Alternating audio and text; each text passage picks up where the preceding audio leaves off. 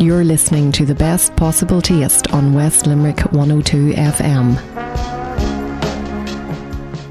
Good evening, and you're very welcome to this week's Best Possible Taste on West Limerick 102 FM with my good self, Sharon Noonan. Tonight, I have a lovely lineup of guests from all corners of Ireland, from Kerry to Waterford to Carlow and Dublin, before finishing up in my home county of Antrim. First up, I'm going to be talking to Kenmare foodie Karen Coakley about what news she has from the kingdom, what she's been up to. Chef Paul Flynn from the Tannery in Dungarvan, County Waterford, will be telling us what to expect in this month's issue of Easy Food magazine. He's the guest editor for this month. I'll be reporting from Bloom in Phoenix Park and sharing my chats with Fiona Dillon and Joan Mallon on their award winning gardens.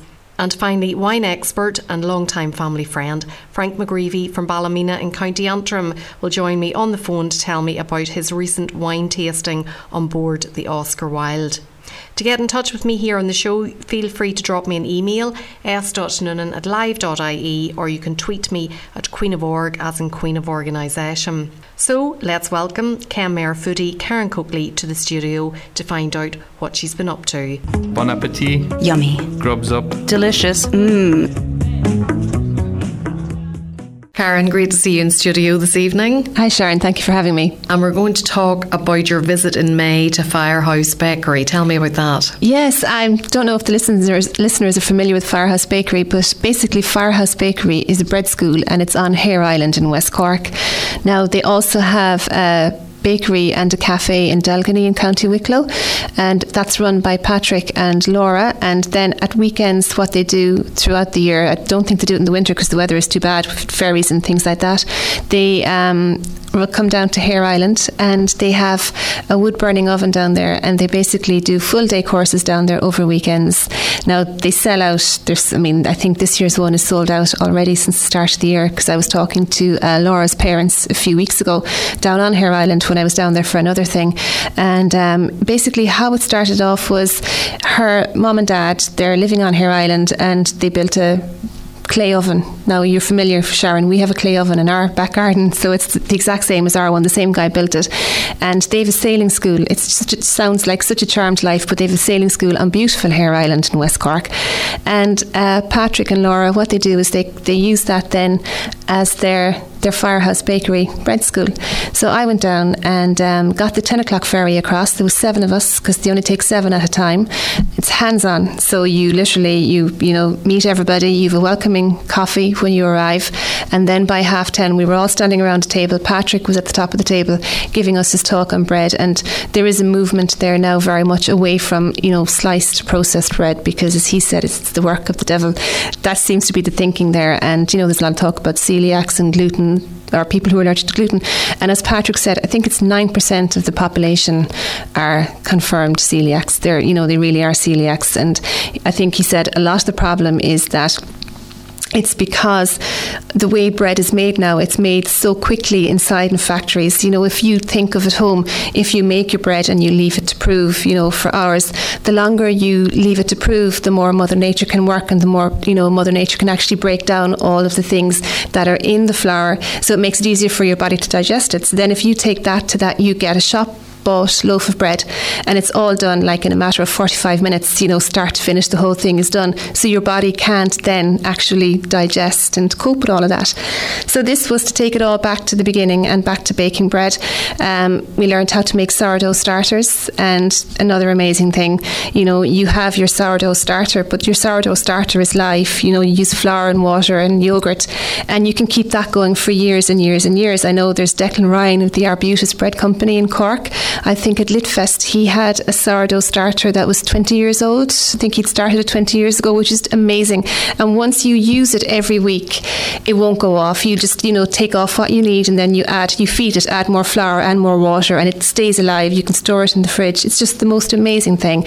So Patrick's um, sourdough starter that we made bread with was six years old, and you know, it's just a simple thing of you take your you take your flour, you take your starter or your dried yeast, which is actually okay as well.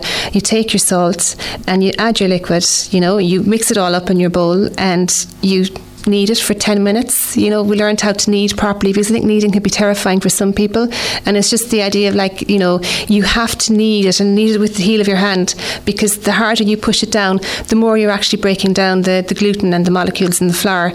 So, you know, that all helps it to work and makes it to be better at the end of the day and then let it prove for your hour, or two hours. And as Patrick said, the proving, you know, it'll say proof for an hour. And then we tend to prove for an hour.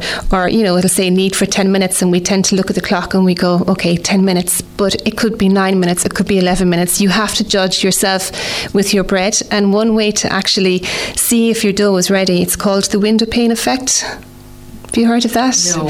So basically, what it is is when you have it kneaded for you know 9, 10, 11 minutes, you'll feel it to start to kind of like come together. You know, you'll feel it changing. So then, what you do is if you imagine you've got a round of dough, like a big round of dough in your in your hands, cut off maybe a third of it, and then make it into a smaller little dough ball and then hold it up to the light and kind of pinch the outside of it out with your fingers to like make a circular form. And if you look through the light look look at the light through that what you'll see is you know the dough will go very very thin and it'll be almost like a spider web effect and you should be able to see a light through it.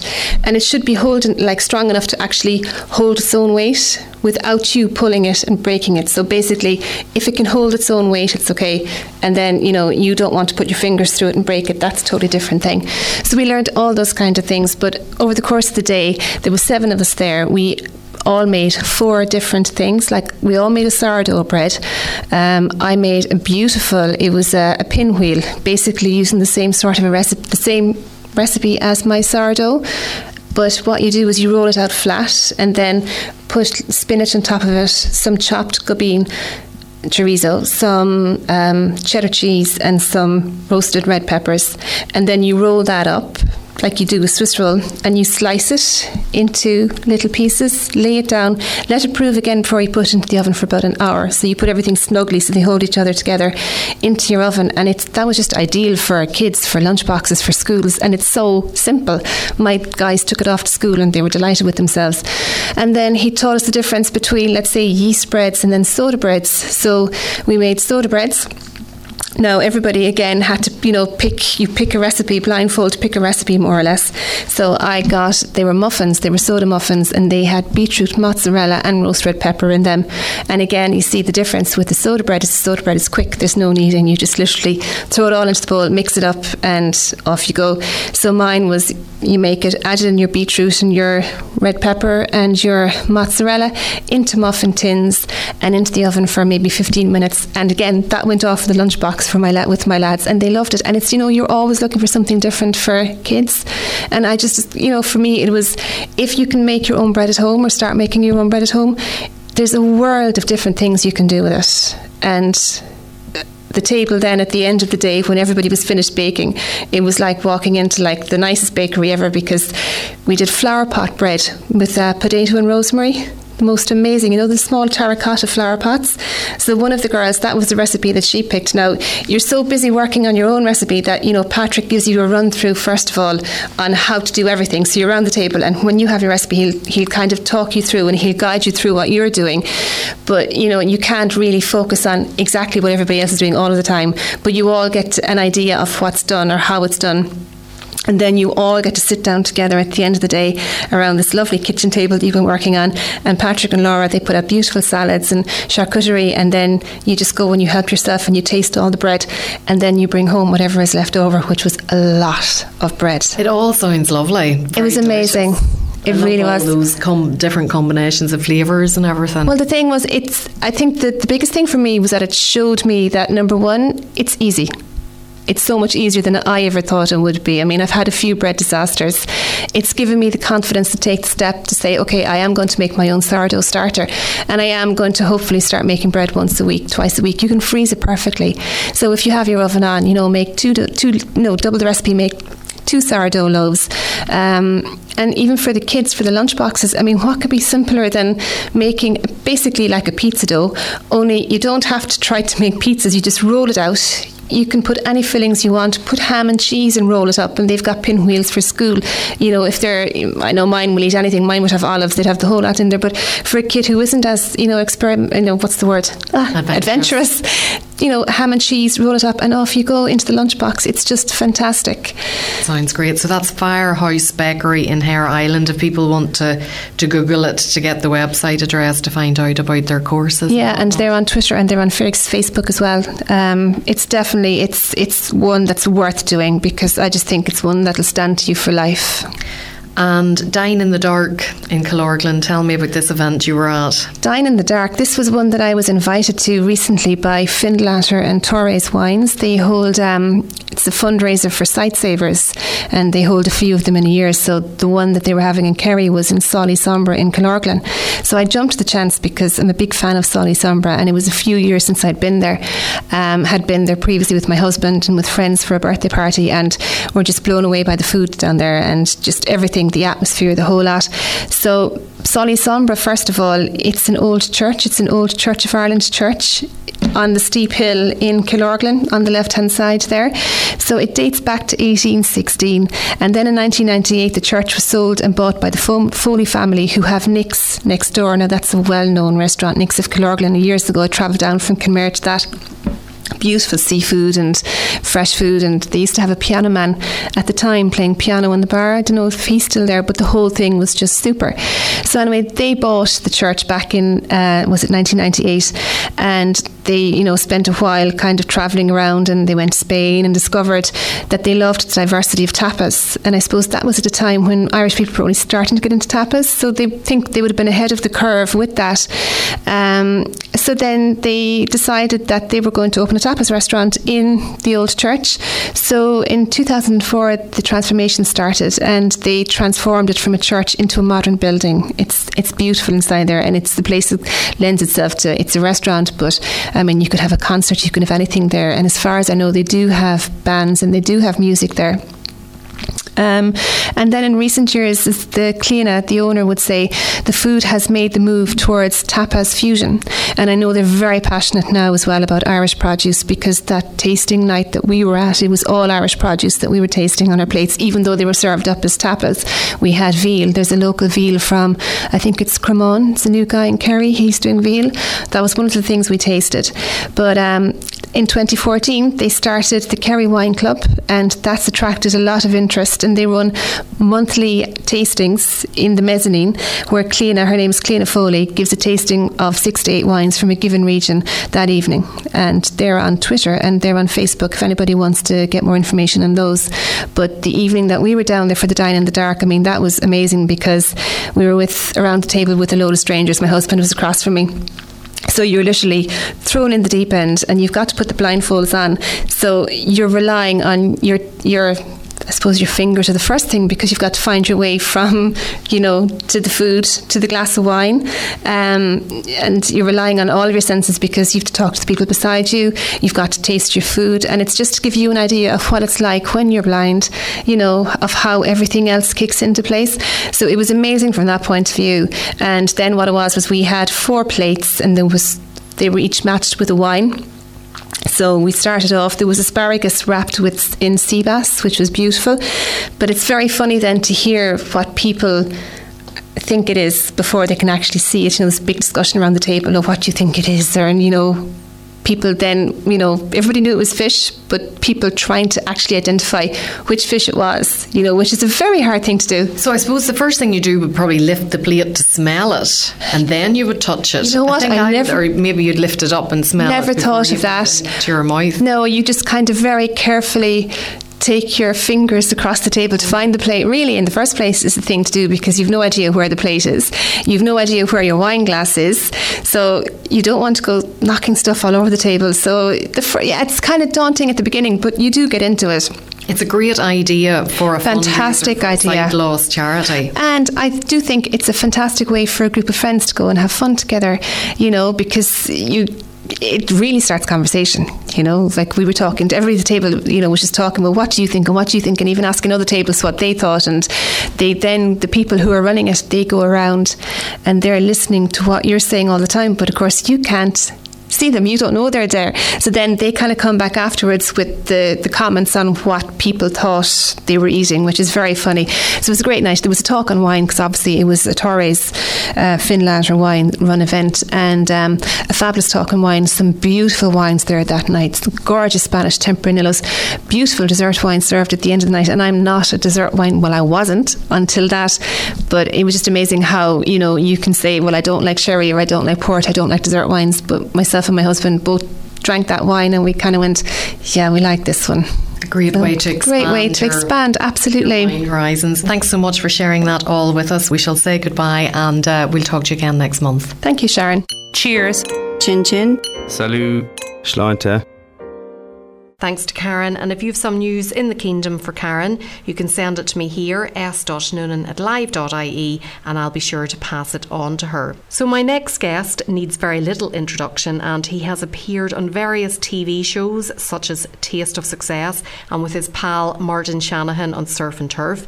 He's the guest editor for the June issue of Easy Food magazine. So, let's find out what we can expect from this latest issue from chef Paul Flynn of the Tannery in Dungarvan. Bon appetit. Yummy. Grubs up. Delicious. Mmm. Paul, you're very welcome to the show this evening. Thank you, Sharon. Thank you for having me. Guest editor of Easy Food magazine, the June issue. How did that all come about? Um, I suppose it, it, came about. I did a, I judged a competition in Dublin last year for Easy Food magazine, and we had a great day. I mean, a great night. You know, there was prizes given later on, and uh, you know, you get to know people, and the old, through the old chit chat, I got a phone call a few months later just asking me to be uh, guest editor, which I'm thrilled to be.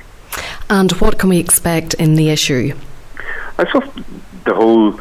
It's my first time doing this uh, for a start, so I really had to be guided through the whole thing myself. But I sought to give a feel of, of my own personality through the issue, and uh, you know, some an introduction, of course, and just why I wanted to do this and the type of food that I love. And because it's summertime, you know, normally I suppose I'm associated with sort of big butch uh, Irish food, um, you know, deep flavors and slow cooking and lots of pork. And but the summertime is when my food absolutely changes. Um, you know, I embrace olive oil and start cooking with tomatoes and peppers and garlic and rosemary and all these things that uh, that really I suppose make the season come alive, and that's why I, I am still a cook, and that's why I love cooking, and I, I totally uh, abide by the seasons. You're a great family man yourself, and you have a lovely book there, cookbook it is, with family favourites in it. So I presume you've included some family favourite type recipes in this month's magazine. Uh, absolutely. Anytime I'm cooking, whether it be in the cookery school, my own cookery school, or uh, I, I, suppose trying to encourage people to cook, I, I feel very committed and passionate about that because if you give people complicated recipes, it's it's kind of something that they might just glance over and say, look, uh, maybe I'll do it another time. But if you make cooking simple for people, make the process easy, make the ingredients affordable and accessible, and also uh, make it something that they feel they can do. They will cook more often, and they will get confidence in cooking. And I really believe that good cooking and uh, begins at home and with your family, with what they eat uh, from a very early age. Although I sort of live with, uh, you know, sometimes I think it was like two uh, professional food critics, well, three professional food critics if you count my wife. You know, I'm always trying to foist things that I like on my children, but they said very excitedly last night they had the best dinner ever last night, and it was fish fingers in between in between two waffles with ketchup. So after all my efforts, um, you know, it is still a festival of brown food that, that, that they really love more than anything else. Maybe they're just uh, spoiled for choice. It sounds like something that would go down a treat in the Noonan household also, with the young and old alike, I have to say. I know, I, I wouldn't mind it at all. I just pretended to be disapproving. of course, yeah. Tell me, what is your favourite recipe in the magazine this month? Well, I suppose that any that we have um, a barbecue recipe in the in the magazine, and um, anything got to do with the summer. I'm actually preparing a barbecue right now. I managed to wrangle the night off, and it's a beautiful evening. And I'm, I'm doing a series of small, tiny, simple dishes. But I'm going to barbecue some monkfish on the uh, on the on the old grill tonight. Don't often do it, but uh, anything with a barbecue is my favorite, especially in summertime because you get outside, the mess is outside. It's actually really good for you in terms of low fat, um, you know, minimal washing up, which is a very important thing as well. And it's just, at least it's just a very sort of different casual eating experience. It's great to hear that you're doing monkfish on it because I think most people automatically associate barbecue with meat. I, you know, I, I totally associate barbecue with meat, but equally, I'm an advocate of the barbecue. The best thing I ever did years ago was I went on a one day Weber course over to the UK, and the first thing greeting me was was an upside down duck. You know, you, you've heard you you'll have heard of beer can chicken, but this was duck done the barbecue. And now you know, it just opened my, up my eyes. Now I slow roast pork and lamb, and anything can be done. And fish is is absolutely beautiful in it. You mentioned the cookery school there at the tannery in Dungarvan in County Waterford. I presume barbecue courses are one of the ones that appear on the schedule every now and again. Uh, they used to, but we had this beautiful garden, and it's it is no more. So uh, we don't have any barbecue courses, I'm afraid. Um, but we have lots of other uh, wonderful courses. I suppose the thing is, I try to inject my own personality into things and and keep it um, and keep it really really simple. And uh, I enjoy teaching. I enjoy cooking. I enjoy the interaction with people because I suppose the nature of of cooking in in uh, a restaurant kitchen is that you know you don't really get to meet people. So that's why I love cooking in the uh, uh, teaching people to cook in the cookery school. It's a lovely, relaxed day, more for the, I suppose, uh, it, it's a social day out rather than somebody who wants to become a chef. Um, and it, it's not that kind of thing. It's a very relaxed, easygoing, fun day. It must be very challenging though whenever you have the restaurant there, you have a family, you have the cookery school, and you have lots of other work commitments. How do you juggle that all? Well, the big work commitment now I want to do, I have a little dog that is starting to bark, and I'm hoping she won't bark. Um, uh, you know, it, it's about, I suppose, having, you know, being okay with having a busy life. And I'm, I'm sort of funny when I've gotten invited out to loads of things over the years in Dungarvan. You will you come fishing? Will you come boating? Will you come all sorts of things? And I always kind of go, no, I got to be back in the kitchen. I know it sounds a bit, a bit, sad, but I do love food, and I love. I never stop thinking about food. And I suppose as the years go by, it's the simplicity of food that I that I totally love. When you're a young chef, what you want to do, I think, is a man thing. You kind of want to prove yourself to people and yes, I want to be this and I want to be that. But now I'm utterly committed, number one, to giving people really good food in, in, in the tannery, but also, um, you know, giving people, showing people that cooking at home is a very important thing and it doesn't have to be complicated. I was talking there about other work commitments, and one of those would be the RTE show Taste of Success, which was actually one, the past one was won by Limerick's Padraig McCarthy, and they have, I suppose, people in the pipeline for the next series. They have. It was a really interesting show. It was my first job uh, as a presenter, in a way, and a bit daunting. You know, the, the thing about telly is I'm not doing it all that long. I'm doing it, I don't know, maybe six, seven years, and the more you you do it, the more you relax into it. But yes, I, I had to absolutely do be committed to public speaking and speaking in front of a large crowd and making sure you didn't fluff your lines. And it is a great show, and the prize is a hundred thousand euros, which is are the equivalent of but it, it's it's massive. And it's a serious prize, so it is. a serious prize. Yeah. It's a life changing thing, Absolutely, you know. Yeah. For people, and, and the lovely thing about that, Sharon, is that it's not about chefs. They can be chefs, but equally they can be somebody at home because you're not expected to. Um, you, you know, if the idea wins, you're not expected to make it. You're expected to provide the idea and just it needs to be something that's really strong commercially. This is a whole. This is a big thing about this the, about the success of that it's it's about can it be produced um, in in larger quantities? Is it something that has mass appeal? You know, the, we come across really niche products that are utterly fantastic, but yet they mightn't tick all the boxes. So that's why they mightn't get through. And this is the I suppose the, the difficult thing, you know, with people. They're very committed and passionate about what they create, but it needs to. I suppose it needs to have a, you know, instead of a cult hit, we need a popular hit. We need a number one, and that's the whole thing about this: is that you need to transfer the success is is all about sales as well. And even if they don't get through to that final stage, it's great exposure for them on national television.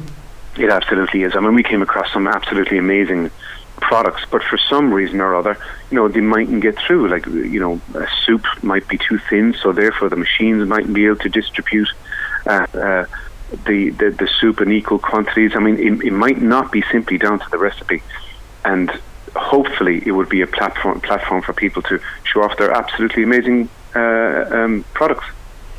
Well, we've digressed a bit now, Paul, from easy food, which is all grand because it's always great to talk to you about lots of different things. So, just to come back to it quickly before I let you go, Paul Flynn's family for favourites I see here in the contents list. Barbecue basics, we've talked about both of those. And then there's the kids' kitchen. There, easy food's always great for featuring children in the magazine.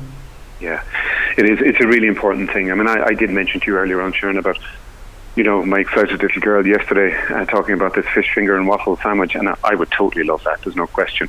But I just think that once food becomes part of a regular part of your house and you know you sit down at the table uh, together with the family that it becomes just this important part of your day.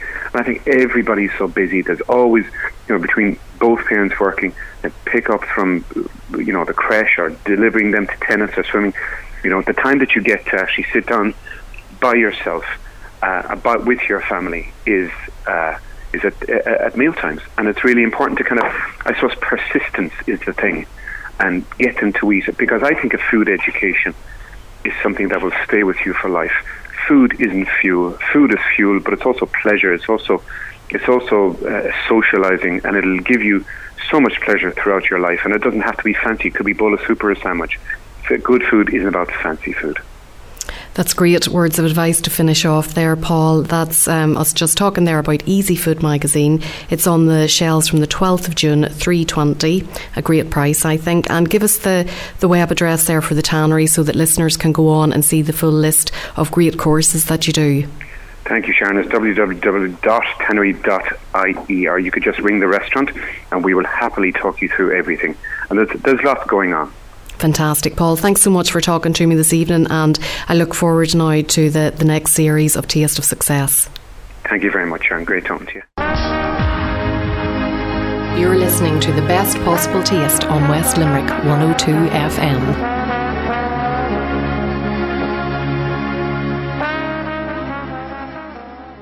Welcome back to tonight's programme. If you've just joined us before the break, Chef Paul Flynn from the Tannery in Dungarvan was chatting to me about a few things, including the June issue of Easy Food magazine, of which he's guest editor, and that is out on the shelves now. And just before that, at the start of the show, Kenmare foodie Karen Coakley had some news about what she was up to, enjoying a lovely bread making course there on Heir Island. Never fear if you've missed some of the show, as it will be up on the Best Possible Taste podcast later in the week, along with all the previous shows. And you'll find the podcast on soundcloud.com forward slash food hyphen and hyphen drink hyphen show. Now, my next interviews were recorded a few weeks ago at Bloom in the Park. I had planned to interview author Fiona Dillon by phone a few weeks ago, but when I heard that the protagonist in her latest series of books had his very own garden at Bloom, I thought, sure, wouldn't that just be the perfect venue to find out more? Cheers. Chin chin. Salut. Schleunter. Fiona, we're here on the Freddie Buttons garden at Bloom. Who is Freddie Buttons? Freddie Buttons is an eight year old boy who lives at Tumbledown Cottage. His best friend in the world is Juno, his dog, and Freddie and Juno have lots of adventures in their garden, all based around food, and the Freddie Buttons books all have a different food theme within them. How did these books come about? Oh, good question. Um, after Food from an Irish Garden was published and it did so well, um, it was time to think about the next book, which probably should have been Gifts from an Irish Garden. But I had this thing, I have four children. And because the first book and growing my own garden had been such a learning curve, I wanted to take that uh, and share it with children. I felt that if we could just introduce them to real food really early in their lives, that it's something that will never leave them. So I wanted to move away from the idea that, that milk is manufactured in supermarkets and apples are grown and packaged in a factory um, and get children down and dirty with the slugs and the butterflies uh, and growing their own food. So each book deals with different themes. Mm, yeah, so we start off, we've got hens. So I didn't want to do a series of books that was telling children, eat your vegetables, they're good for you. They're sick of the adults, the, the, the big guys telling them that.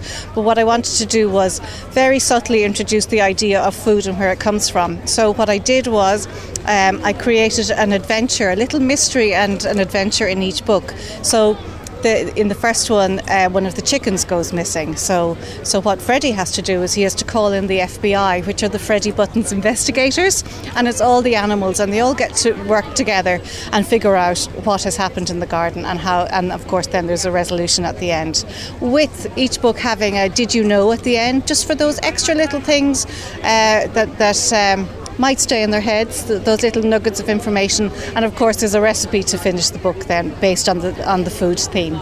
The way you're talking about it, it sounds like you were very passionate about it whenever you were writing about it. Did you call on your inner child to help you often? Let me tell you, listeners, if you want to do something like this, it's just so brilliant because you get to be a child again.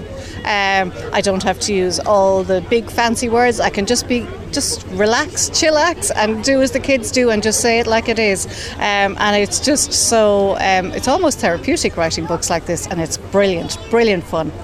As you said there, it's not your first book. So, did that make it easier to find a publisher that was going to run with it for you? Yes, because I think when it's your first time out, and uh, I was very lucky, I was one of these ones that got a phone call saying, Would you like to write a book? Um, which was very flattering and it was a huge learning experience. And I've taken everything that I've learned, and the result has been that, that I've managed to have a garden here at Bloom, which is something unheard of. I, I, would never have thought of doing this.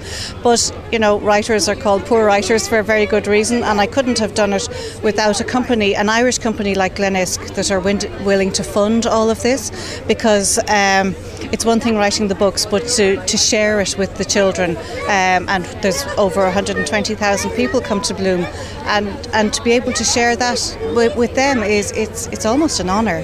How did the collaboration with Glenisk come about? Well, it was just I had this little mad idea, and there are people out there that like like my little ideas. And uh, Glenisk, I, I talked, I emailed them initially and said, "Look, I'm thinking of doing this," and straight away they said, "Come on, let's meet." And they had known me through food blogging and through Food from an Irish Garden and all of that. And then it was to be a much smaller project, but the way I work is, look, let's have the dream, and and why not say what the dream is? And the dream for me was to end up in Bloom with the books. Um, the worst that could have happened was it didn't happen. Um, the books would still have been written, but we've managed to work really hard and get here today. But you do need a brand like Glenisk that's Irish, that's into real food as well. Um, it's perfect. It's a perfect collaboration uh, when it comes to somebody like Freddie Buttons. The garden here reflects the storylines in the six different books. Mm, mm. So we have the Bug Hotel, which I'm sure the kids love. Mm. We have different vegetables growing. What has the response been from the children? Okay, the children are absolutely loving it. Now, I have to say, children being children, they're also loving the stickers that they're getting and the bookmarks and all the things that the children love. We've got little boxes, and inside the boxes, we've got um, things like uh, fox prints and uh, different hedgehog footprints, um, uh, a real nest with eggs in it, and we have uh, magnifying glasses for the children to go investigate and see what's in the boxes. The children are absolutely loving that, but I for me, the biggest surprise has been the adults. The adults are blown away by the garden. Now, it was never my intention to appeal to adults. I wanted everything at a level that kids loved it. But for some reason, with adults, they're, they're, they either have their own children and they're thinking, gosh, I'd really like to have something like that, and I'm going to do that with my own children. And then the older generation are thinking, we used to have that. That's how we grew. We grew up with all of these things. So it's it's hitting home with lots of people, which I never expected. I think for parents too, that whenever we're reading books to our children, we want books that we enjoy ourselves mm. as well. Mm. What age group are the, the books aimed at? Um, the first three are five to seven, the second three six to eight. They're really naught to eight, I would say, because um, there's certainly books that you could be reading to much younger children that they get a sense of where their food comes from, and then as they get a little bit older, that they can read them themselves. Um, I did the worst thing I had to do was send out my books to children because children will be very honest honest. Um, and that was worse than meeting any publisher or going to any meeting was what what the five and six and seven year olds were going to say about the books. Thankfully, I got a thumbs up and I'm here today, but that that was a little bit nerve wracking, I have to say. and if listeners want to find out more about the books or they want to buy them, where is the best place for for them to go? I've lots of options there. First, port of call is freddybuttons.com because I'm making that very interactive for small children as well, that they can talk about their, their food experiences and what they're growing. Um, and the books will be on sale through that. In the next couple of weeks, you'll find them in Eason's and all, all bookstores. But again, if people um, would like to do it a different way and maybe not spend uh, the money, what they could do would be collect yogurt, Glenisk yogurt uh, packs. Um, they'll see Freddie Buttons on the packs and then they can collect the, the, um, the tokens and get the books that way. So there's, I've options for everybody. And to find out more about you, Fiona, your website is fionadillon.com. I'm fionadillon.com, I am indeed. Lovely to talk to you today in the glorious sunshine and all the very best of luck with it. Thanks so much, Sharon. So that was Fiona Dillon on her Freddie Buttons Garden, which won a silver medal at Bloom. And another medal winner was the Goal Garden, which won gold. And I was thrilled to meet its designer, Joan Mallon. Joan, it's lovely to meet you here on a very special garden. It's called. What you call a slum, I call home, or the Goal Garden as it's more commonly known as. And it's a very interesting garden because it is what I'd say a lot of people imagine a slum to be like out in Africa. It is. It, it's uh, not your typical show garden by any means, but it's also not your typical slum. So it was find the biggest challenge about creating this garden was finding the meeting point of the two, a show garden versus what slums are really like. It's quite a pretty slum, really, uh, in in reality, but the elements are very similar. The, the, the shacks, the chicken coop, the toilet structure, the shop, the micro trading, but above all, what the main purpose of this garden was to show how growing and micro growing and sack growing can improve people's lives immeasurably. The difference a couple of sacks makes to a family, and it's not just in Africa, but it's in India and in Central America, in Haiti. You know, it's representative of. Um, micro urban urban gardening Eh, globally and even you know even here at home how you can bring these elements to your own back doorstep. Now in order to get all these elements you actually spent some time in Nairobi I believe. I did. I mean internet research will only take you so far and, and lots of people have been there and could tell me lots of things about it but nobody could tell me what grew on the side of the road or what exact plants they used or so I needed to go and see it for myself and experience it and feel it and smell it and hear it. Um, but also with, from a plant's point of view from a, from a gardener's point of view I, ne- I needed to go. It was the only way I would have been able to stand over this garden and authenticate it. And while the structure of the garden didn't change the design layout didn't change um, after the trip all the details and the detailing came from the trip well, tell me a little bit about what is growing here. You have these grow bags, they're, they're sacks, you have a micro garden in trays, and you also have a wall garden, which is absolutely stunning. Yeah, well, the, the growing wall is our wow factor because there are no trees in the slums. So we needed green and we needed height. And I'd always had this kind of daydream about an edible house like in the Hansel and Gretel, but not made of gingerbread, but made of vegetables. Growing vegetables is, is really what I do. And um, so I wanted to see that brought in, but also because it, tied in with the, the micro gardening concepts. The sacks are, you will see those in many, many countries across the world. Um, it's so simple. There's a there's a clear connection. I think sacks.ie are based in County Clare or Limerick. I'm not sure. Um, you can buy a 25 Hessian sacks for about 30 quid. You, you, know, you can buy 10 of them for five or six euro.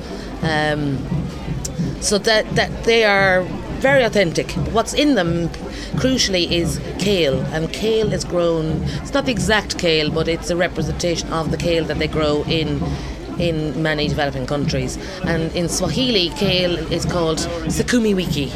And sukuma wiki means stretch the week. It's used in a lot of dishes to bulk out the meal. So you'll see kale growing in all of them. The other things are very familiar to ourselves, very similar chilies, coriander, spring onions, and corn. That's what we've used here. And in a few places, you'd see what they call Irish potatoes. What we call potatoes, they call Irish potatoes because they also have sweet potatoes and yams and and other um, other things. So it is a good representation, I think, of how to grow in a sack and the, the method to grow in a sack. It's a column of stones built up through a pipe with perforations. You roll up the sack, add more compost. Because they can't cultivate in urban areas large, they don't have large spaces to cultivate, and the soil is so poor, it's much more cost effective and practical to do it in small spaces like the sacks, like the, the crates that you see out front with the made out of simple wooden pallets. So there, there are lots of ideas that people could replicate here at home in a small garden, and I believe some of your suppliers are actually from County Limerick. They are, and a great uh, debt of credit or debt of gratitude is owed to Pat Hennessy of Hennessy's Nurseries in Ballylanders. He's a, little nursery outlet in Ballylanders, but I think it's Ard Ardfinnan, perhaps near Hospital, between Mitchelstown and Hospital. I went down to see him and uh, I was told he was the man to help me out. And it was actually Pat who originated the, the, the growing wall, who got it going. He said, Leave it with me and I'll figure it out. We knew what we wanted to do, but none of us had ever done it. And uh, it was him that did it and, and grew the plants on for us. So we're very proud of the Limerick connection. What happens to the garden after bloom is finished? We're working on it at the moment. I mean, you're so we're so focused, the team, on getting the garden up and running, and but always at the back of my mind is let's start thinking about what we do. It's very hard to think about what we're going to do with it after, but the show flies by. We're on day four now. Tomorrow's day five, and first thing Tuesday morning we're on the breakdown. But we have some plans. I mean, obviously we would really want every aspect that is possibly salvageable or recyclable to go somewhere. The murals on the wall, we're looking at local schools, sacks to schools, uh, community gardens, community allotments. But, you know, again, that's a logistic thing. So we have to try and organise transport, lifting them, moving them, you know we had three weeks to get everything on site. We've only about five days to get everything out. So it, it's it's as big a, an ask or a task to get them all off again.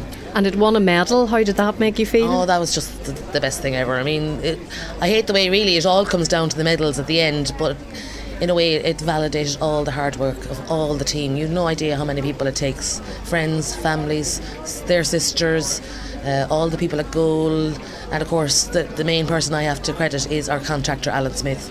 It's, it's him who brings all the logistics together and his team, Michael and, and James. It's not your first time at Bloom though, and doing a garden garden at Bloom.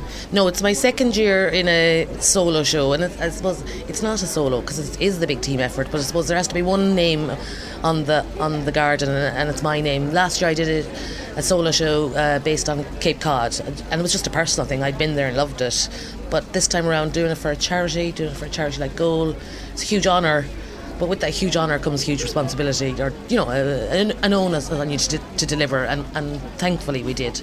It's too early to start thinking about next year, I'd imagine. Oh no, I've got that. I've actually got this year and the year after. I, I'll concede I had another concept in for this year and it didn't work out. I found it very hard to get the sponsorship for it and I drew the line under it. And that's when I kind of cast around and started looking at the other organisations that come to Bloom looking for um, people to design gardens. And the only one that interested me personally was the Goal Garden. And I was just so chuffed that they selected me to do it. I, I feel there was the right designer for them. I live in Laoghaire, just beside the Goal offices, so the logistics were great. I could call in there in the morning and pick stuff up, and when I was coming home in the evening, I could call in to update them. So it all worked out great. Well, congratulations on a wonderful garden. It's absolutely amazing, and good luck for next year. We look forward to seeing what you get up to then. Yeah, thank you very much. You're listening to the best possible taste on West Limerick 102 FM.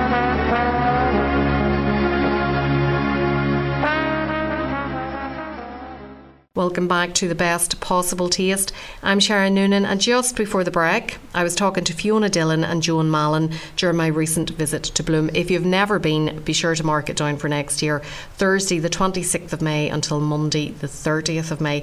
But if you're more a plain sailing sort of person and like the sound of a cruise from Ireland to France with on board wine tasting, my next guest will be of interest to you. Frank McGreevy lives in Ballymena, County Antrim, where I'm from originally. He's a lifelong friend of my family and responsible for introducing us to the merits of fine wine. He has to take all the blame. Somebody has to be blamed, I suppose. Well, he shares his passion for the grape with his wine appreciation classes, and he often takes them out of the classroom. Cheers. Chin chin. Salut. Sláinte. Frank, you're very welcome to the show this evening. Thank you, Sharon. And you recently took your class out of the classroom and you went aboard the Oscar Wilde. Tell me about that. I'd heard about it last year and uh, I knew we would be interested because the, the gang that come to the, the wine class are always on for any sort of out of out of the country tour, whether short, long or short. So then this year, uh, when it came around to this spring, I had an email from uh, Irish Ferries to do two of these cruises, uh, one at the beginning of the season and one at the end in September. Asked at the class who was uh, who was uh, interested in going. There was about fifteen of them. Uh, delighted to, to have a go at it.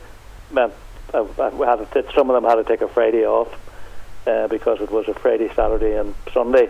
So you you travel out on the on the Friday and uh, then overnight, and then you have Saturday in Roscoff, and then you're back on the boat again Saturday night and back into Rosslare Sunday morning. One thing that, that struck me in, in terms of we were because we were going by rail, uh, we then didn't have any transport on the other side, so we had to organise, you know, somebody to pick us up at the port and take us into Roscoff, and that. Whereas uh, the whole idea of the car ferry is that, that you have your own transport. So I would say Irish ferries are, in general terms, not very much interested in, in uh, people as foot passengers, you know, or going from what you would call the railway station, that's Rosslare, which is used to be, in my young days, the, the railway station was right in the port, but it had been changed about 15 years ago. Uh, so whenever you get off the train, you're left uh, with about a 15 minute walk and of course, the other downside of it is whenever you're purchasing, you're probably restricted how much uh, yeah, wine you can buy. Yeah, absolutely, because uh, we could only take what we could carry. But in, in fairness, we weren't, you know, the price between the, the Northern Ireland prices or the UK prices uh, is not that much different. Whereas, the, you know, people from the Republic who might be going over to uh, buy, you know, to buy biggish quantities for, say, for a wedding or something like that, they would have their own transport and uh, and also they would be saving a lot more money, you know. So that's uh, uh, you know two sides to it. It would it would never be an economical thing from here, say where where we live in Ballymena. It, took us three trains, three trains, Ballymena, Belfast, Belfast, Dublin, and Dublin Rosslare. So I mean, you wouldn't do that on a normal basis. And it was very good value for money in that you were having your, your two nights on the on the ship. Oh, that's right. Yeah, uh-huh. and the accommodation was very good uh, because probably the, the because the boat wasn't full at this time of year. Uh, although there did seem there seemed to be a big crowd. Okay, but uh, but they, so they gave us we would have booked two berth cabins, but so they gave us four berth cabins, uh, which meant you had plenty of room, you know, and the, the boat is very very comfortable. And, and that was 99 euros a head. Uh-huh.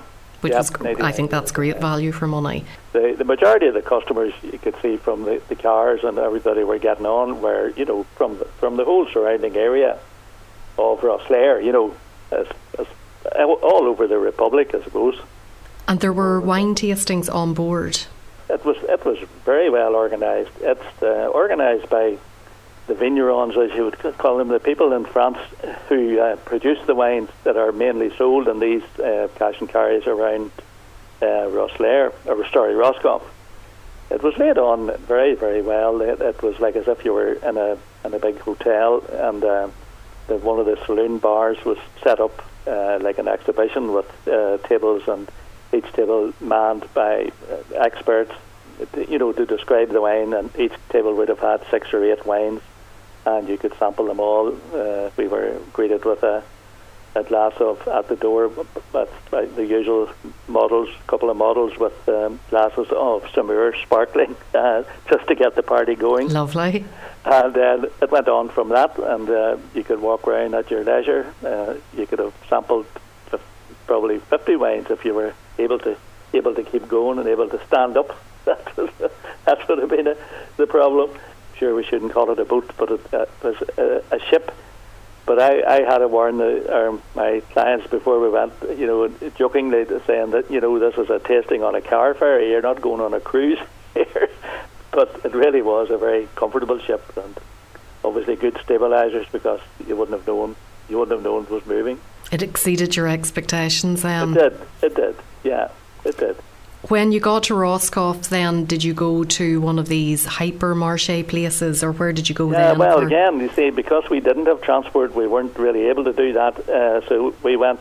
Uh, I had arranged to have lunch in Roscoff, so we went to a nice little restaurant in in Roscoff. Uh, we had booked that for half twelve or something, and uh, very little English uh, spoken by the, the staff. It's the typical French restaurant. Uh, but Maureen, my other half, was, was well able to conduct her business in French, so we, we didn't have any bother with that. And uh, lovely, lovely lunch. Again, good good value for money. I think we had starter, mains, and dessert, lots of wine, and the whole, the whole thing came to about 30 euros per head. Fantastic value. It was great value. Uh-huh. And any wine shopping after that, or back then, to the ship? yes, ship? after that, then uh, then we, we had another. We had about an, another hour to uh, free our taxi back um, was planned to take us to the, the cash and carry, which. You know, by the way, the people who own the cash and carry are the, were the same people who were doing the tasting on board. Although their wines, their samples would have been supplied by the vignerons who supply them. You know, uh, wanting wanting to be fair, that was probably me. We probably could have taken a taxi to the hypermarket, but my feeling would be if somebody's willing enough to put on a tasting for you, that you would at least oblige them by uh, looking at their wine. Of course, yes. And we, since we had been given the opportunity to taste, you you then knew, and they all took notes. They they all took notes, and you knew what you wanted to. Out of the ones that I tasted, and, and since you could carry so little, I felt uh, I would just take a half a dozen of, of a Sauvignon Blanc from the Loire, and a half a dozen of a, uh, another one from Languedoc, a, a Syrah from the Languedoc, and they, they were they were two lovely wines for for five ninety nine euro. There would have been plenty of wines at three euro and four euro, but uh, to my mind, at three euro, they basically are very they're not worth carrying home. Well, to even carry 12 bottles must Yes, have taken a was a lot of effort. yes, but in all honesty, Sharon, we were not there to buy wine. Really, you know, we were there just for the the outing uh, to see how the wine tasting would go, and uh, you know, and the the the, the group uh, the group were totally delighted with it all. At the the was cash and carry, totally full. Now at this stage, people were getting ready to go back to the boat. So these people, these weren't people who were returning from holidays. They were people who had come over on the boat along with us, and uh, they were loading up. The whole car park was full of ROI number plates. Uh, and we saw one lady uh, paying over for her wine, which which uh, was already out in her van. We saw uh, this lady paying over four thousand euro. Wow. That, that was a lot of wine. hmm Well, it sounds like you all had great fun and that you would definitely recommend it. Yes, uh, well, definitely for for a day for a weekend's outing, uh, you couldn't beat it. Really, if you were a bit closer, you would take your own transport with you, and be able to go a bit further afield. I mean, if you had your own transport, you could go to the hypermarkets, and there would be other bits and pieces apart from wine that you know would be different. Everything's always different in a in a foreign country. Well, it's always a great idea to get out of the classroom, Frank, so I'm Yes. sure the students all loved it and you're off to Taste of Dublin with them this Saturday. Yes, that's the next thing. Yep, that's our next outing. We'll look forward to that and I might see you there. Thanks, Frank. Thank you very much, Sharon. Bon appetit. Yummy. Grubs up. Delicious. Mmm. Great chat Frank there. And if you decide to take a spin on the Oscar Wilde, I'd love to hear all about it. So please do drop me a line s.noonan at live.ie. That brings us to the end of tonight's show. Thanks so much for your company and to all of tonight's guests Karen Coakley, Paul Flynn, Fiona Dillon, Joan Mallon, and Frank McGreevy. Remember the podcast at soundcloud.com forward slash food hyphen and hyphen drink hyphen show if you missed any of the show tonight. Next week, Ron Forrestal is due back with his wine slot, so until then, sláinte, and as always, bon appetit. Do you want to get in touch with the best possible taste? Do you want to come on, share a recipe, review a cookery book, or just have a general chat about what you like to eat and drink? All you have to do is get in touch with me, Sharon Noonan, by sending an email to s.noonan at live.ie or send me a tweet at Queen of Org. Bon appetit!